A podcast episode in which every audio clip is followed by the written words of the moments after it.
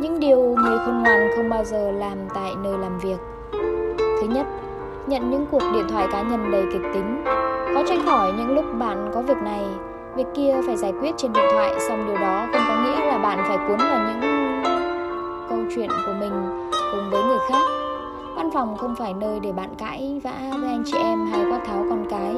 Hãy đảm bảo bạn đang nghe điện thoại trong phòng riêng hoặc bất kỳ nơi nào không làm ảnh hưởng đến người khác đang làm việc, hoặc tốt hơn để dành cho đến khi bạn về nhà. Thứ hai, hãy dành hàng giờ trên mạng xã hội cá nhân. Bạn đang được trả tiền để làm việc hiệu quả, không phải chơi điện tử hay trò chuyện với những người bạn đã lâu không gặp hay lướt các website để mua sắm. Trừ khi đó là một phần công việc của bạn, các hoạt động trên mạng xã hội cá nhân nên thường được dành vào giờ ăn trưa hay nghỉ giải lao. Bạn cũng nên cân nhắc đến việc sử dụng điện thoại thay vì máy tính của công ty cho các hoạt động cá nhân. Thứ ba, đi làm khi đang ốm. Sự trách nhiệm của bạn với công việc rất đáng ngưỡng mộ, nhưng đừng chứng tỏ rằng bạn là một nhân viên giỏi bằng cách để cả văn phòng bị lây ốm của bạn. Khi mắc bệnh có khả năng lây, hãy nghỉ hoặc làm việc ở nhà nếu có thể. Thứ tư, đáp lại sự tức giận.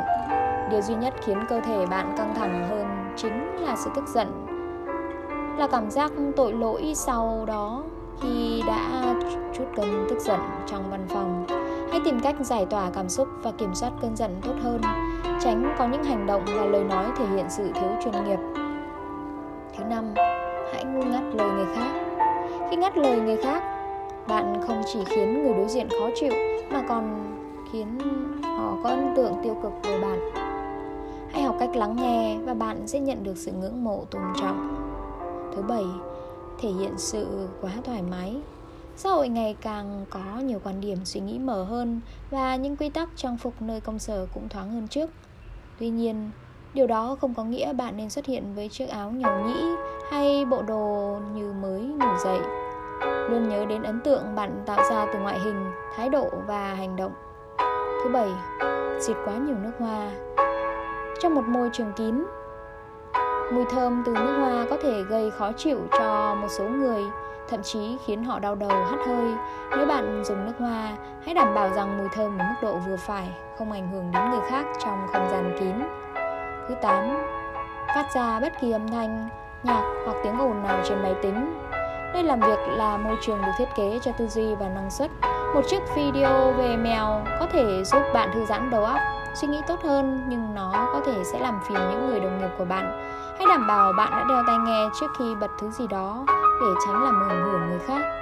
Thứ chín, hãy làm gián đoạn mọi công... công việc của họ. Chỉ vì bạn đang chán nản, không thể tập trung vào công việc, không có nghĩa là những người khác cũng thiếu tinh thần làm việc như vậy. Hãy tôn trọng quyền theo đuổi sự thăng tiến của họ. Nhiều người sử dụng tai nghe để ngầm báo hiệu cho người khác rằng không muốn có những cuộc trò chuyện không cần thiết. Hãy tôn trọng không gian của người khác và gửi mail khi có việc hoặc đợi cho đến khi họ tháo tai nghe. mười. Bữa trưa nặng mùi. Nếu văn phòng bạn làm việc có chỗ để nhân viên ăn trưa, hãy đảm bảo rằng bạn không mang đi món gì đó quá nặng mùi. Với không gian kín như phòng làm việc, để mọi người phải chịu thức ăn trong cả ngày là điều không hay chút nào. mười một. Để chuông điện thoại quá to. Không có lý do gì để điện thoại của bạn kêu to một cách khó chịu trong văn phòng.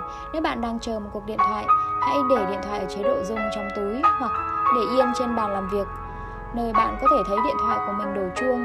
Việc bị làm phiền điện thoại ai đó đổ chuông nghe ngòi thực sự là điều không nên có ở văn phòng. mười hai. Làm cho cuộc sống cá nhân của mình trở thành tiêu điểm của văn phòng. Chúng ta đều là những người bình thường với đủ các cảm xúc. Tuy nhiên, học cách kiểm soát chúng và biết đâu là nơi bạn có thể bộc lộ chìa khóa thành công.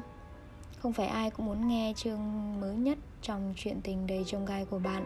Hãy cân nhắc trước khi chia sẻ những câu chuyện về cuộc sống cá nhân của mình. Không để cảm xúc khiến điều khiển bản thân khi đang làm việc. mười ba. Chia sẻ thông tin nhạy cảm.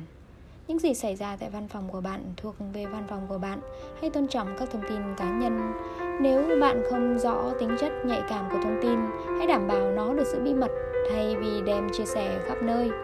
mười bốn. Kêu ca hoặc la mắng bất cứ ai. Chắc chắn rằng có những lúc phát sinh việc gì đó khiến bạn bực bội. Tuy nhiên, không điều gì có thể biện minh cho việc bạn hành động như một đứa trẻ, kêu ca, la mắng và làm ảnh hưởng đến những người khác. Hãy học cách kiểm soát cảm xúc tốt hơn, giữ bình tĩnh và lý trí hơn để giải quyết vấn đề. mười lăm. Luôn cho rằng mình đúng. Có thể rằng bạn đang đúng hoặc không, sự thật sẽ sớm trở nên rõ ràng. Sẽ tốt hơn khi bạn làm tốt công việc của mình, biết lắng nghe và tiếp thu chọn lọc, thay vì tỏ ra kiêu ngạo, luôn cho rằng mình đúng.